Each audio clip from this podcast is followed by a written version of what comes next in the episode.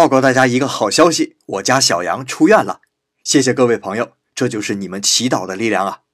今天是情人节，公司的女同事会给男同事巧克力，可别多想啊，这纯粹就是友情的巧克力。可能出于害羞啊，日本男士很少在情人节送花，所以情人节的玫瑰花也不会水涨船高。我和太太的第一个情人节，我送给她了一支玫瑰花，以后每年增加一支。今年是第九年。刚刚我在买花的时候啊，卖花的阿姨笑眯眯的问：“送女朋友的？”